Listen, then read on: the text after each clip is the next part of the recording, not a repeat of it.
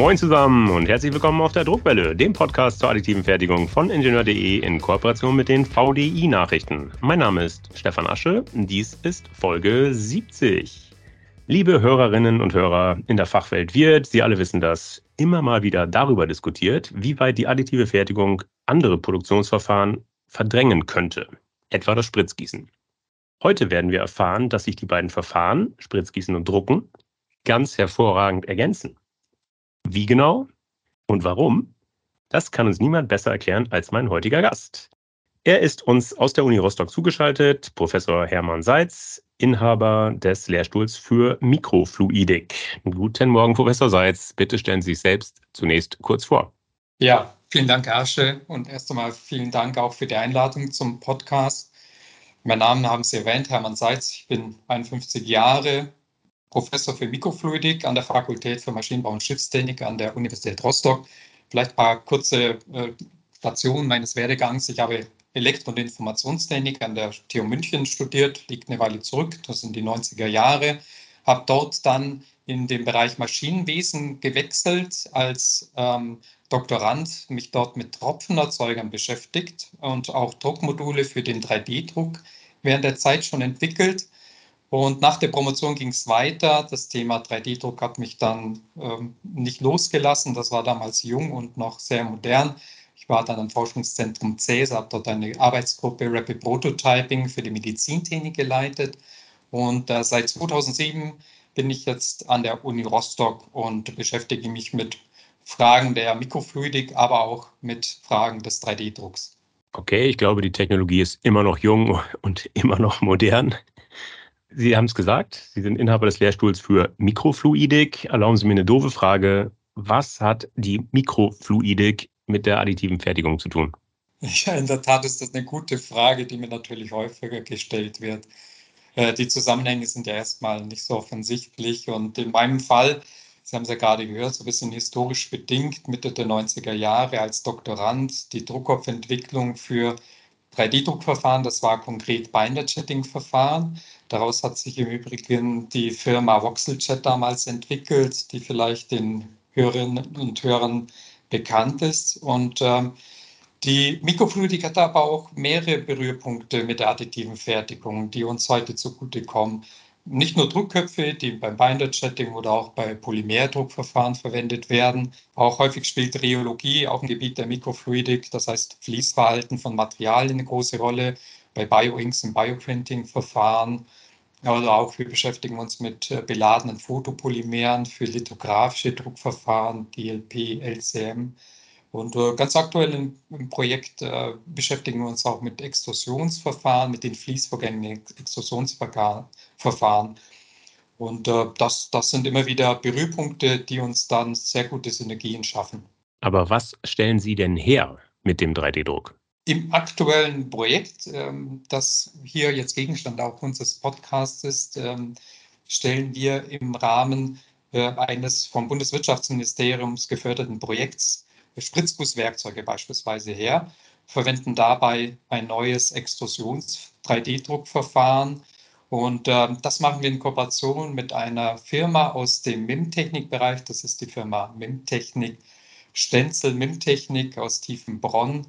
Und ähm, Ziel sind äh, Spritzgusswerkzeuge, ähm, die schnell hergestellt werden. Das heißt, die Reduktion der technischen Bauzeit des Werkzeugs von üblicherweise acht Wochen auf unter eine Woche ähm, haben wir dort im Blick.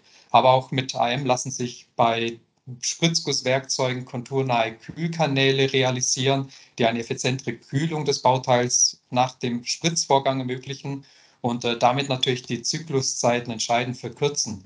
Im konkreten Projektkontext äh, haben wir ein Demo-Werkzeug im Blick, äh, wo wir Zykluseinsparungen von 70 bis 80 Prozent erreichen können. Das erhöht natürlich extrem die Produktivität des Verfahrens und äh, zusammengefasst äh, solche 3D-gedruckten ähm, Werkzeuge mit konturnahen Kanälen ähm, und die Verkürzung der Fertigungszeit sind so die wesentlichen Vorteile, die wir auch in dem Projektkontext verfolgen.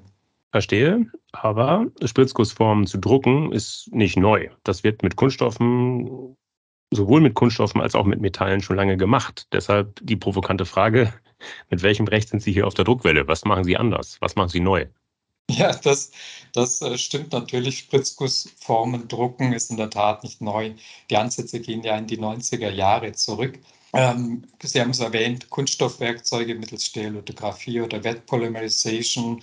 Das sind natürlich Kunststoffwerkzeuge, die nur für Einzelspritzvorgänge oder für kleine Serien eignen. Populär sind im Moment äh, Einsatz Laser Power Bed Fusion Technologien zur Herstellung von Metallwerkzeugen.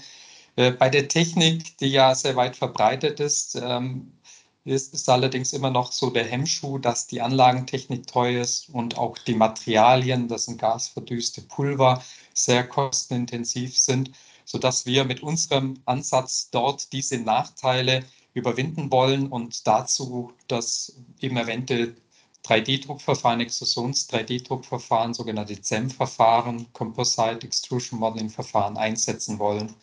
Dort arbeiten wir als Kerntechnologie mit Granulatextrudern, äh, mit denen man konventionelle und damit auch kostengünstige Granulate aus dem Spritzguss verarbeiten kann.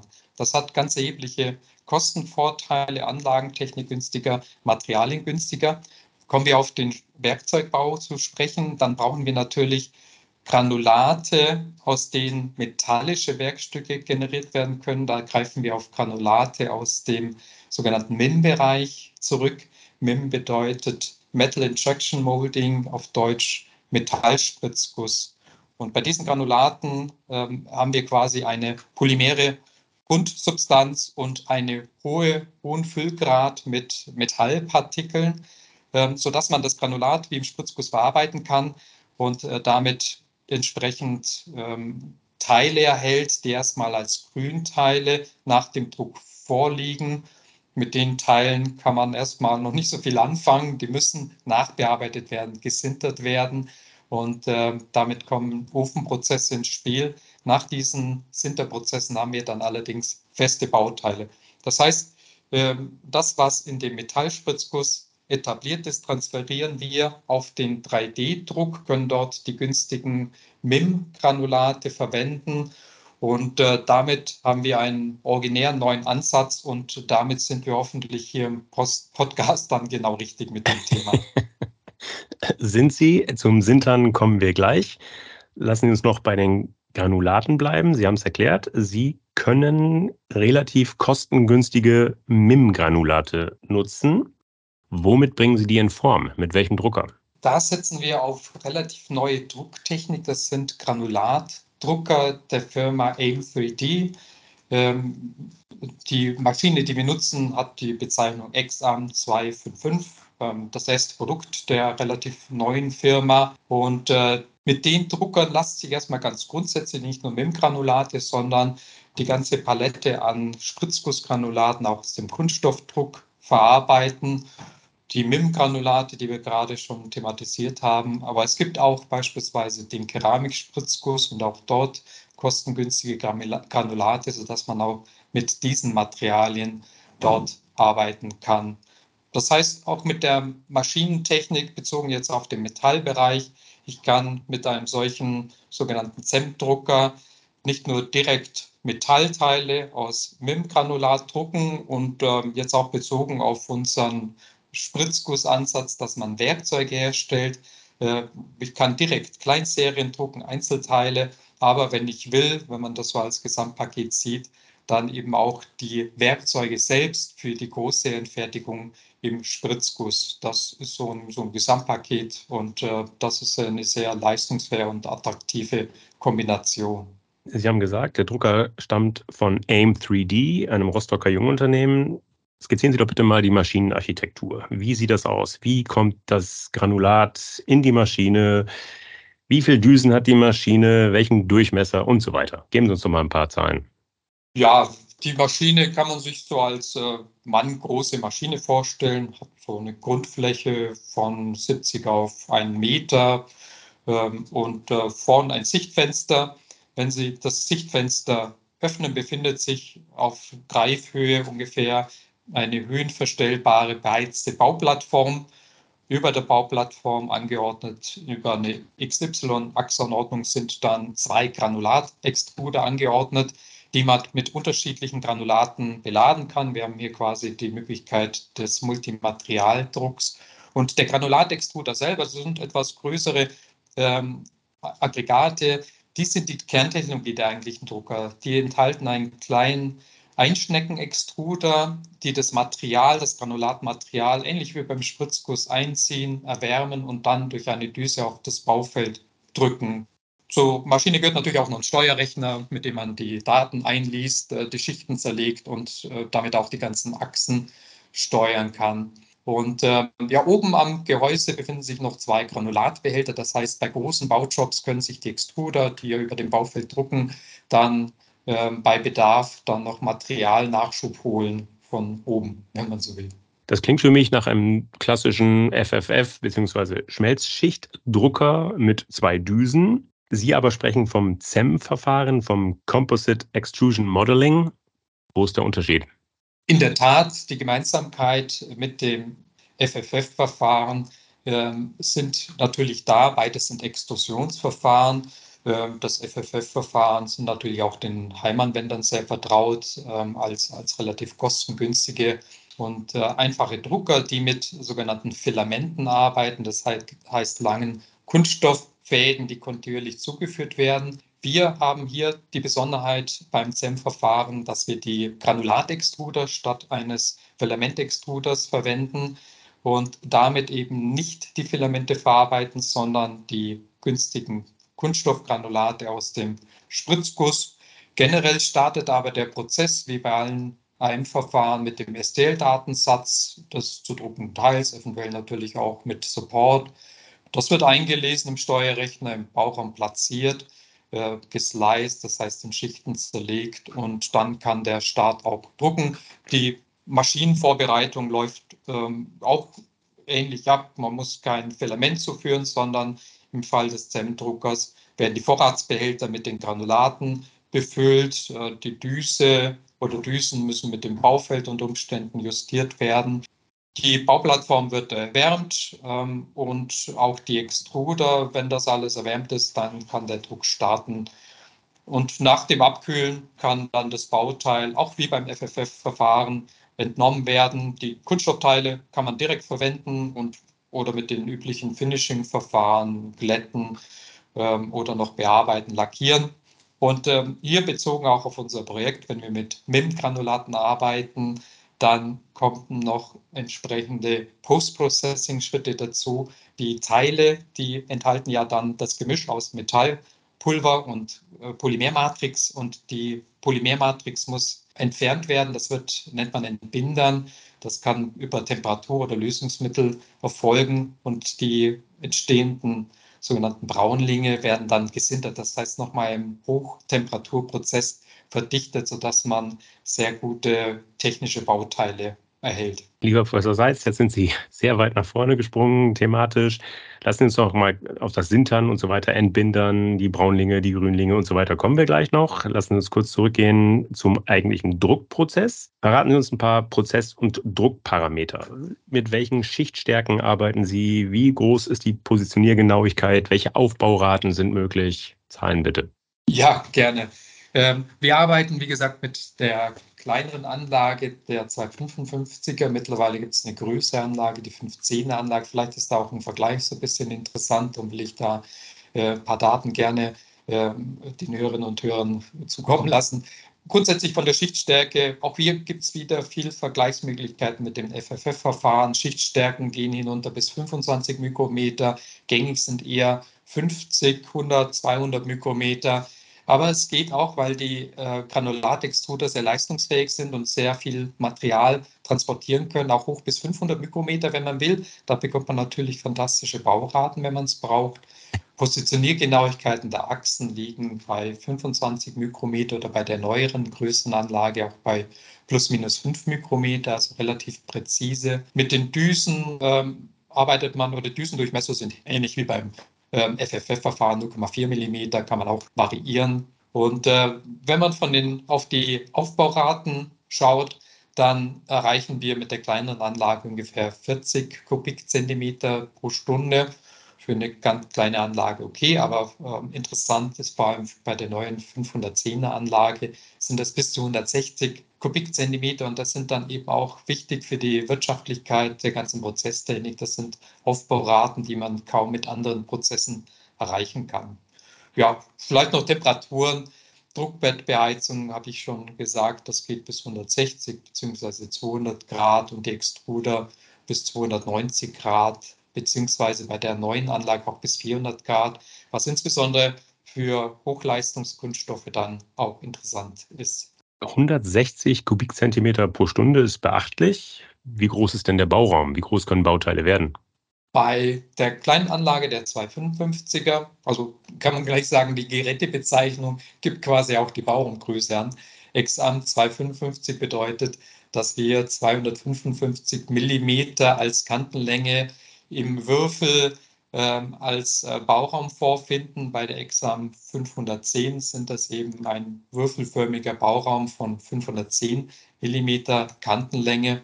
Und äh, bei der großen Anlage kann man auch noch den Bauraum aktiv beheizen. Das geht dann bis 260 Grad für die genannten Hochleistungspolymere wie Peak. Ist das dann eben auch erforderlich, dass man eine solche Bauraumheizung, aktive Bauraumheizung äh, verfügbar hat. Demnach ist der Bauraum also geschlossen.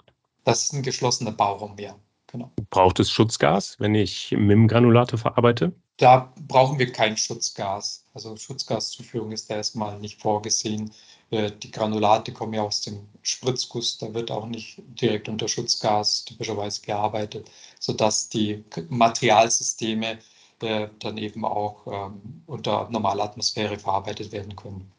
Zurück zu den Produkten, die Sie herstellen. Ihr Ziel ist es, Spritzgussformen herzustellen, solche mit konturnahen, konturnahen Kühlkanälen, um die Schießzeiten zu reduzieren, die Zykluszeiten also zu erhöhen. Ähm, wenn ich solche Kanäle in das Bauteil integrieren will, muss ich aber zwingend Überhänge drucken oder Kanäle, die ich drucke, später abdecken, damit tatsächlich eben ein Kanal entsteht. Wie ist das möglich?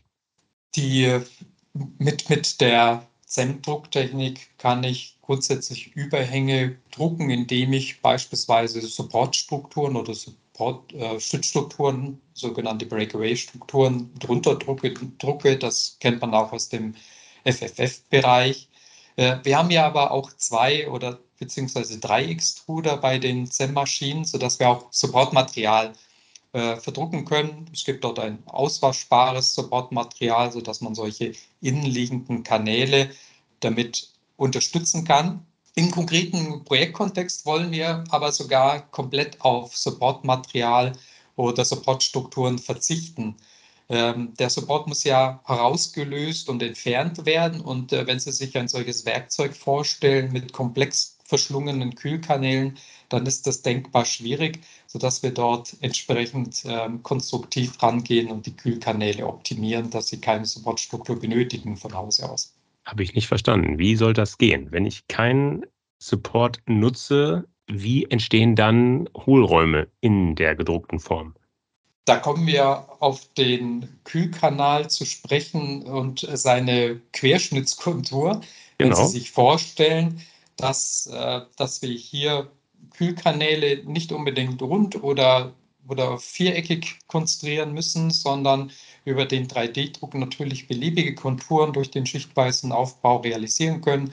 So könnte man sich ähm, dreieckige Querschnitte vorstellen, sodass man ähm, einen Überhang generiert, der ohne äh, Supportstruktur generiert werden kann. Oder beispielsweise denken Sie an eine tropfenförmige Querschnittskontur. Auch hier haben wir Gradienten, die dann dafür sorgen, dass, äh, dass die Überhänge so gering sind von Schicht zu Schicht, dass wir ohne Support auskommen. Und äh, das ist auch sehr wichtig für, die, für das Postprocessing, dass da eben keine Struktur, die würden wir gar nicht entfernen können, und genau. auch kein, kein Material in den Kanälen ist, weil auch bei dem Pulverbettverfahren Laser Powder Bed Fusion, die ja auch zur Werkzeugherstellung eingesetzt werden. Da haben wir ein Pulverbettverfahren und da sind immer Pulver in den gefertigten Kanälen. Und äh, bei komplexen Kanälen kann das auch schwierig sein, diese Pulver dort raus zu entfernen. Genau. Ich hatte es eingangs erwähnt, Sie sind Professor für Mikrofluidik. Jetzt sagen Sie, diese Kühlkanäle haben im Querschnitt die Form eines Tropfens, eines Dreiecks. Stellt sich mir die Frage, ist das unter Fluidik-Gesichtspunkten optimal? Wäre es nicht besser, wenn das kreisrund wäre im Durchschnitt? Ja, hier äh, kommen wir natürlich mit unserer Mikrofluidik in der Tat wieder ins Spiel. Es gibt viele Synergieeffekte. Äh, wir haben Kompetenzen im Bereich der Strömungssimulation. Im Projekt kommen wir konkret dann auch auf das Thema oder haben wir die Aufgabe, die Strömungsquerschnitte so zu äh, auszulegen, dass man sie eben ohne Stützstruktur äh, drucken kann. Auf der anderen Seite sollen die Strömungswiderstände und auch die Wärmeübergänge so effizient sein, dass wir die erforderlichen Kühlungseffekte auch erreichen. Und äh, dazu optimieren wir mit Hilfe der Strömungssimulation, sogenannte CFD-Simulation, die Konturen und Dimensionen der Kanäle. Und äh, da haben wir sehr gute Synergieeffekte mit unserer mikrofluidischen Kompetenz. Gut, jetzt haben wir das Bauteil gedruckt. Damit ist es noch nicht fertig. Sie haben es gesagt, es entsteht zunächst ein Grünling. Wie, wo und mit welchen Parametern entbindern und sintern Sie den? Die Granulate, die wir derzeit verwenden, äh, sind Granulate von der Firma Polymim. Ähm, ein, ein Polymim 874, so heißt der, das Granulat. Und äh, dahinter verbirgt sich ein niedrig legierter Stahl mit der Werkstoffbezeichnung AISI 874. Vielleicht sind äh, Werkstoffspezialisten, die das hier in, in der Hörerschaft diese sortieren können. Aber äh, um auf den Punkt zu kommen, wir haben hier ein kommerzielles Granulat und wir haben statt äh, dem Spritzguss jetzt den 3D-Drucker zur Formgebung. Ansonsten enden wir das Material nicht weiter. Das heißt, wir können bezüglich des Entbinders und Sinterns uns an den vom Materialhersteller angegebenen Parametern orientieren. Konkret heißt es für unser Material, weil das hängt jetzt natürlich sehr stark von dem Material ab, wir können in Wasser entbinden. Dem Wasser werden Zusätze als Korrosionsschutz beigegeben. Das wird auch vom Hersteller spezifiziert. Dann liegt es zwei Tage bei 60 Grad zum Entbindern in dieser, in dieser Lösung. Die Teile werden dann getrocknet und dann kommt der Sinterofen. Wir haben ja eine Stickstoffatmosphäre bei Metallen. Ähm, brauchen wir natürlich irgendwelche Stickstoff oder Vakuum zum Sintern. Da wird erstmal aufgeheizt auf 450, dann 600 Grad, um die restlichen Polymerkomponenten zu entfernen. Und eigentliche Sintern findet dann bei einer Temperatur äh, statt, die äh, 1280 Grad beträgt. Da hält man die Temperatur für zweieinhalb Stunden und man erhält dann ähm, durch das Sintern dichte Teile. Das wird abgekühlt und dann können Sie die fertigen Teile aus dem Ofen entnehmen. Sie entbindern in Wasser. Das finde ich spannend, habe ich offen gesagt noch nie gehört. Dringt das Wasser so tief in das Bauteil ein, dass alles an Bindermaterial entfernt werden kann? Offensichtlich, aber wie funktioniert es? Ja, das war äh, Teil dann auch unserer Untersuchung, wie lang müssen die Entbindungszeiten sein. Beim 3D-Druck äh, generieren wir Bandstärken, die typischerweise, gerade bei solchen Werkzeugen, kann man sich vorstellen, sind massive Teile, die deutlich über dem liegen, was man typischerweise im Metallspritzguss an äh, Wandstärken erreicht. Und ähm, deswegen sind auch Zeiten, lange Zeiten erforderlich und die Temperatur 60 Grad. Aber in der Tat, das war auch eine Studie in unserem Projekt, äh, wurden die Zeiten so optimiert, dass wir dort keine Polymerrestbestände mehr im Bauteil haben, selbst in massiven Bauteilen. Ansonsten, die würden beim Erwärmen und Sintern, wenn da zu viel Polymer äh, eben noch im Werkstück vorherrscht, würde das zu das Bauteil mehr oder weniger aufsprengen, delaminieren. Das würde das Bauteil kurz gesagt zerstören. Das heißt, das Polymer muss raus und das gelingt uns auch mit den entsprechenden Entbindungszeiten klassisches Problem beim Entbindern und Sintern ist, dass während des Prozesses das Bauteil schrumpft. Wie kriegen Sie das in den Griff? Das ist natürlich ein, ein klassisches äh, Thema insgesamt im MIM-Bereich. Jedes Bauteil wird gesintert und wenn man das nicht im Griff hätte, dann würde die ganze Technik natürlich in sich kollabieren. Äh, konkret, wir können hier auch auf die Werte des ähm, das, das Datenblatts natürlich schauen. Das gibt der Hersteller an, sodass man sein Bauteil im Vorfeld skalieren kann. Konkret für unseren Werkstoff, das sind auch Werte, die wir gemessen haben, sind wir da im Bereich von 17 17,8 Prozent. Das ist in einem engen Fenster. Damit kann man ganz gut leben. Und insbesondere ist das sehr gut reproduzierbar. Wenn es gut reproduzierbar ist, dann kann ich auch die Bauteile im Vorfeld entsprechend skalieren. Und äh, dass es eben auch sehr gut funktioniert, äh, zeigt ja auch die ganze Anwendungsbreite der MIM-Technologie. Wir finden MIM-Teile in Smartphone-Gehäusen, Laptop-Gehäusekomponenten, auch Präzisionsteile in der Medizintechnik. Äh, die ganzen Bereiche würden natürlich nicht auf äh, solche Sintertechniken zugreifen können, wenn da nicht die entsprechende ähm, Präzision gewährleistet werden kann. Das heißt, die sind da Schrumpfproblematik, wenn man so will, oder Aufgabe, die man hat, äh, die man bewältigen muss, lässt sich sehr gut dann auch äh, bewerkstelligen. Eine Schrumpfrate von 17,2 bis 17,8 Prozent, haben Sie gesagt. Die ist homogen in alle Raumrichtungen und Sie schlagen das entsprechend Maß einfach auf, richtig? Das, das ist korrekt, genau. Das lässt sich dann entsprechend hochskalieren und äh, in den Raumrichtungen ist das sehr homogen. Jetzt holen wir das Bauteil aus dem Sinterofen. Es ist fertig. Die Frage ist, wie dicht sind denn die Bauteile danach? Also die Formen. Reicht das für alle Spritzgussanwendungen aus?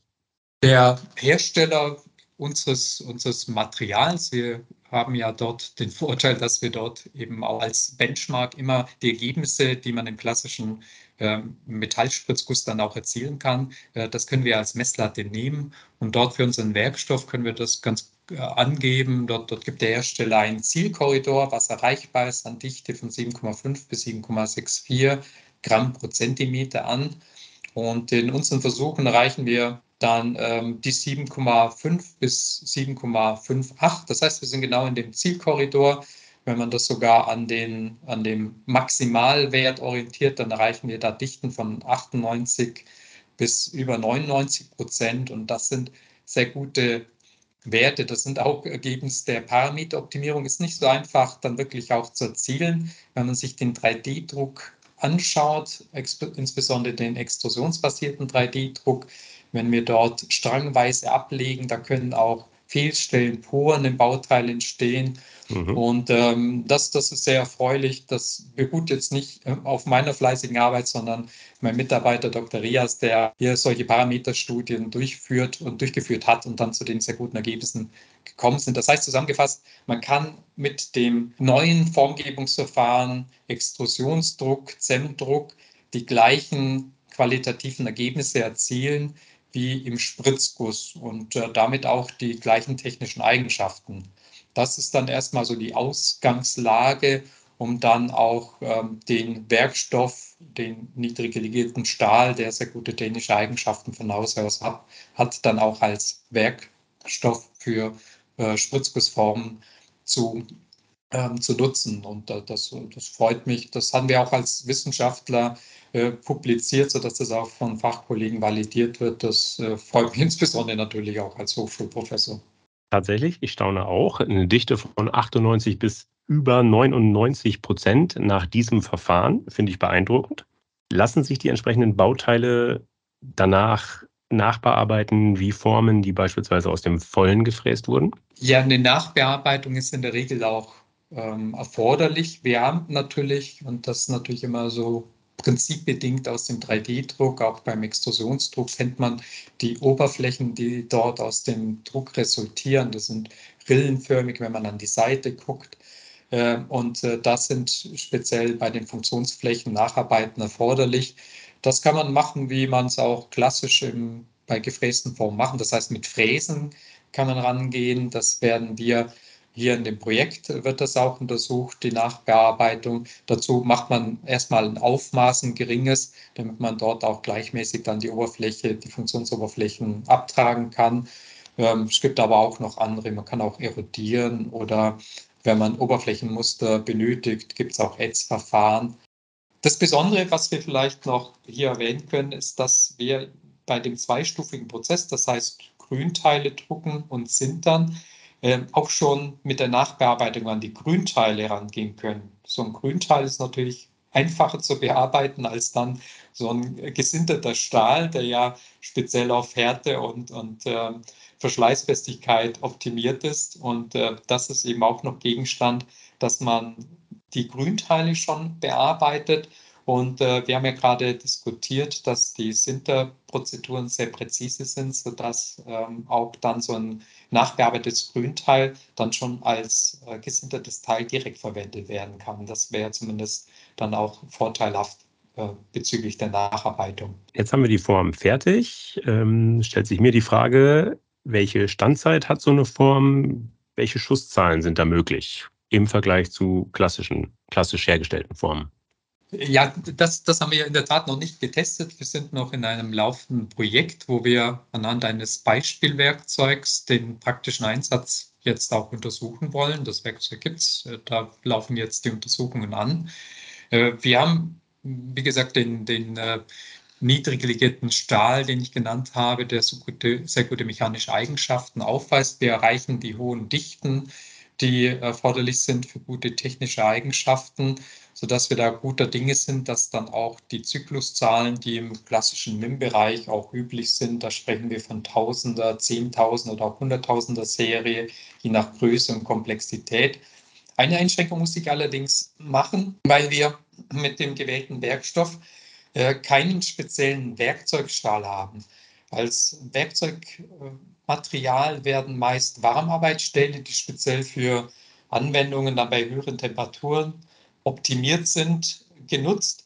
Warum nehmen wir da kein Granulat eines Warmarbeitsstahls? Können Sie das natürlich gleich fragen. Ja. Das ist ganz einfach, die, die, die gibt es schlicht und ergreifend nicht, weil man im MIM, in der MIM-Prozesskette nicht wieder Spritzgusswerkzeuge herstellt. Dementsprechend gibt es solche Granulate im Moment nicht. Darum haben wir uns entschieden, da einen anderen äh, Hochleistungswerkstoff zu nehmen, aber der jetzt nicht speziell als Werkzeugstahl deklariert ist, sodass man jetzt gucken muss, äh, wie gut kann dieser Ersatz-Hochleistungsstahl ähm, dann den klassischen Werkzeugstahl ersetzen. Hat das vielleicht doch Auswirkungen auf die Standzeiten? Das ähm, wird sich dann in den Untersuchungen ergeben. Und vielleicht, wenn die Methode, die wir jetzt verfolgen, populär wird, ähm, kommen vielleicht dann auch Hersteller auf die Idee, MIM-Granulate auf Basis eines Werkzeugs als richtigen Warmarbeitsstahls mal herzustellen. Das wäre natürlich unser Wunsch. Verstehe ich, aber welche Metalle sind denn heute schon verfügbar und welche Matrixmaterialien? Grundsätzlich können wir natürlich äh, mal den Blick erweitern und äh, gucken, was insgesamt mit den ZEM-Technik bisher äh, verarbeitet werden kann. Das sind ja erstmal auch die vielen Kunststoffe, ob Polyamide, Polyester bis hin zu äh, thermoplastischen Elastomeren, TPI, TPU. Da gibt es viele Kunststoffe, die schon prozessiert werden. Ähm, bei den Metallen müssen wir auf die MIM-Granulate einen Blick werfen. Da gibt es bereits auch eine Reihe an erprobten Werkstoffen. Da sind wir bei den niedrig legierten Legierungen, aber auch bei Stählen, äh, Edelstählen und ähm, auch Nicht-Eisenlegierungen sind möglich, wie beispielsweise Titan ähm, oder auch Wolfram bis hin zu Hartmetallen. Also da gibt es eine ganze Latte und das ist auch der große Vorteil jetzt hier der ZEM-Technologie. Man braucht keine speziellen Materialien für diesen 3D-Druck, wie man immer bei den Filamenten, da müssen die äh, Materialien zu Filamenten umgeformt werden und äh, meistens noch mit weiteren Inhaltsstoffen versehen werden, damit man überhaupt so einen Kunststofffaden hinbekommt.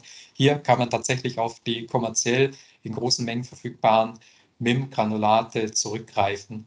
Und äh, ja, in, in den verschiedenen äh, Feedstocks stecken je nach Hersteller auch unterschiedliche äh, Binder, also thermoplastische Binderkomponenten.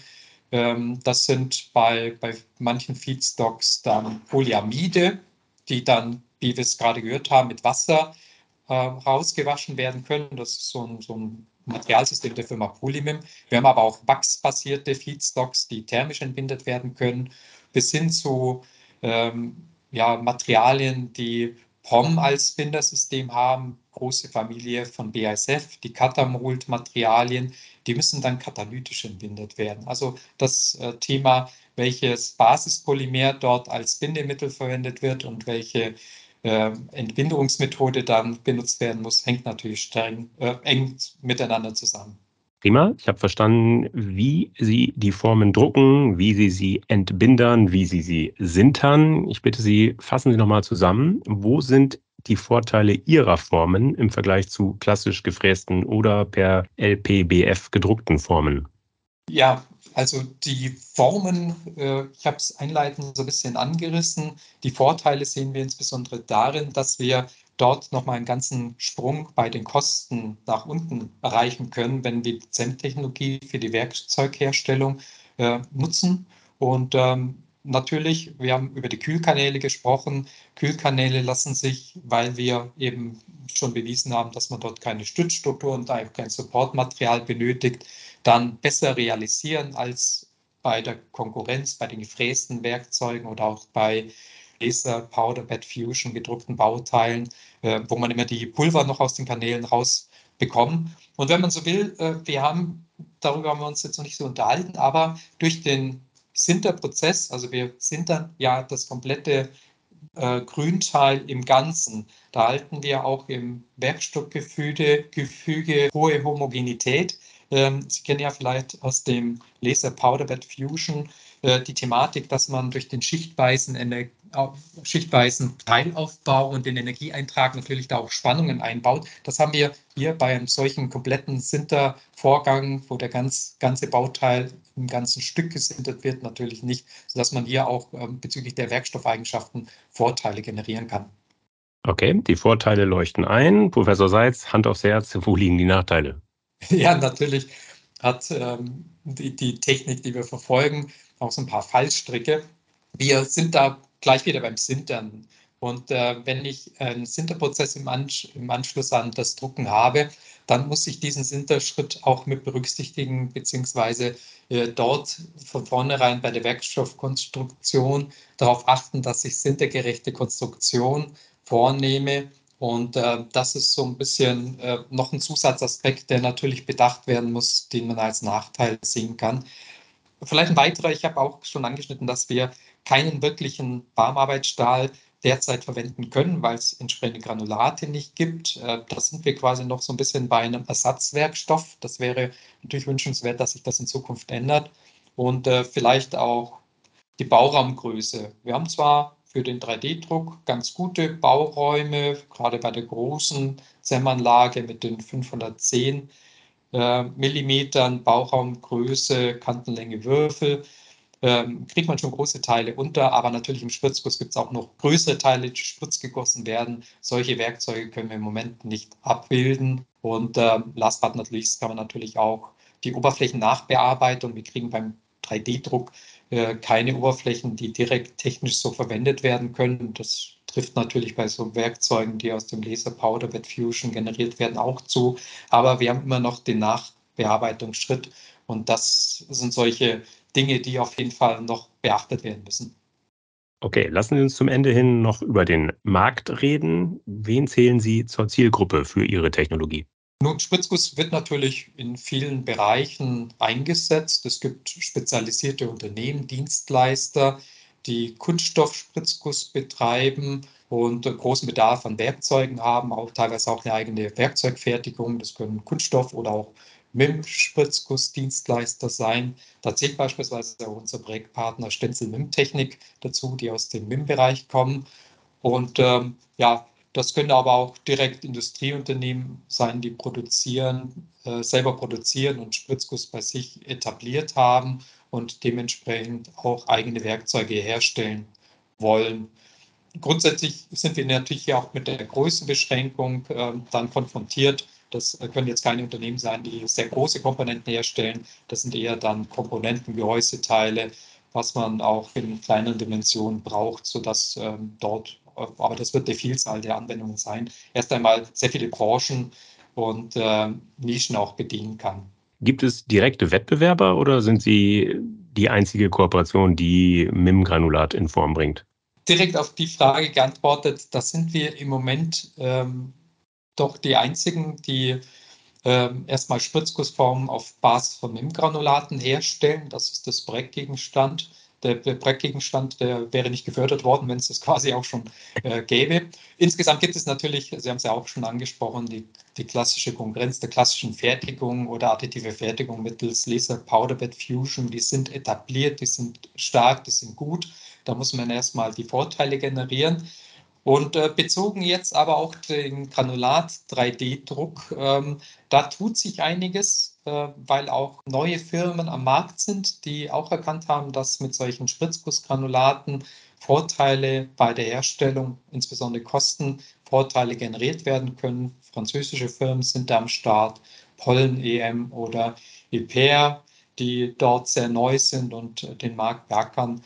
Ähm, und insgesamt im Metallbereich als Konkurrenz zu den laserbasierten Systemen gibt es natürlich auch ähm, andere Ansätze, die auch nicht mit Granulat arbeiten, aber so eine zweistufige Prozesskette vorsehen mit Grünling und dann Sintern, ähm, dann eben nicht mit Granulaten, sondern eventuell mit Filamenten oder wie Desktop Metal mit eigenen Feedstocks oder Mark, Markforge und in, gerade auch im Binder-Chatting-Bereich gibt es natürlich auch Konkurrenten, die insbesondere äh, dort in den Binder-Chatting-Bereich äh, Herstellung von Metallen gehen und äh, dort natürlich der Laserwelt Konkurrenz machen. Das ist eine Entwicklung, wo wir auch sehen, dass die Extrusions- und Binder-Chatting-Ansätze Kostenvorteile generieren und derzeit ähm, dort stark beackert werden und auch die Vorteile gegenüber der laserbasierten Welt, ähm, Fertigungswelt dann generieren können. Prima, damit sind wir bei der Schlussfrage. Mal angenommen, ich wäre klassischer Formbauer, müsste ich mir dann Sorgen um meinen Job machen? Oder müsste ich mir zumindest eine ZEM-Anlage zulegen? ja, äh, wenn Sie so fragen, äh, dann will ich zumindest äh, eine äh, These für die ferne Zukunft aufstellen, wo wir ja im 3D-Druckbereich große Entwicklungen sehen und vielleicht dann auch Anlagen haben in ferner Zukunft, die Großserien von Kunststoff- und Metallteilen herstellen können, äh, sodass wir vielleicht den Spritzguss irgendwann ablösen können. Äh, aber das ist natürlich eine nicht ernst gemeinte Vision. Das heißt, ähm, die Zuhörerinnen und Zuhörer, die vielleicht aus dem Formbau kommen, brauchen da erstmal keine Angst zu haben. Aber ich grundsätzlich äh, im Ernst gemeint, äh, ich bin überzeugt, dass die Herstellung von Werkzeugen mit der ZEM-Technologie und Verwendung von solchen MIM-Granulaten technisch und wirtschaftlich konkurrenzfähig sein wird und auch seine Anwendungsnische finden wird. Ähm, das ist allerdings nur eine Anwendung äh, für solche Granulat-3D-Druckansätze. Ich glaube, da ist der ganze, das ganze Feld auch noch nicht beackert, weil das ähm, die Technologie neu ist und wir werden da noch viele ähm, Anwendungsansätze sehen und auch selber beackern, äh, wo wir vielleicht dann durch diese Technologie, die auf kostengünstige Granulate basiert, dann viele weitere Anwendungsfelder erschließt. Da wird der Formbau vielleicht nur eine kleine Nische sein. Als Forschungseinrichtung arbeiten wir auf jeden Fall an dem Thema und äh, versuchen dort für die Technologie dann auch neue Anwendungsbeispiele zu erschließen, auch meist in, Kooperation mit Industriefirmen, die eben Interesse auch an der neuen granulatbasierten 3D-Drucktechnologie haben. Ich werde das im Auge behalten. Lieber Professor Seitz, herzlichen Dank für die spannenden Ein- und Ausblicke. Vielen Dank fürs Gespräch. Ja, vielen Dank, ähm, Herr Asche, für die Möglichkeit, hier die, unser Projekt und unsere Technologien vorzustellen. Vielen Dank auch an die Hörerinnen und Hörer für Ihr Interesse. Und ähm, ich hoffe, dass die ZEM-Technologie da im Hinterkopf bleibt und äh, dann auch Anwendung ähm, in verschiedenen Anwendungsfeldern finden wird in Zukunft. Vielen Dank. So, liebe Hörer, das war sie schon, die Folge 70. Ich hoffe, dass sie Ihnen gefallen hat. Dann empfehlen Sie uns gerne weiter. Sie finden die Druckwelle überall dort, wo es gute Podcasts gibt. Also etwa auf Podigy, auf Spotify, auf iTunes, auf Google Podcasts, auf Amazon Music Podcast und natürlich, last but not least, atmen auf ingenieur.de. Wenn Sie Anregungen oder Kritik äußern wollen, dann freue ich mich auf Ihre Zuschriften. Sie erreichen mich unter der E-Mail-Adresse sasche, s wie Stefan, direkt daran geschrieben, Asche wie Asche gelesen, also sasche sasche.vdi-nachrichten.com.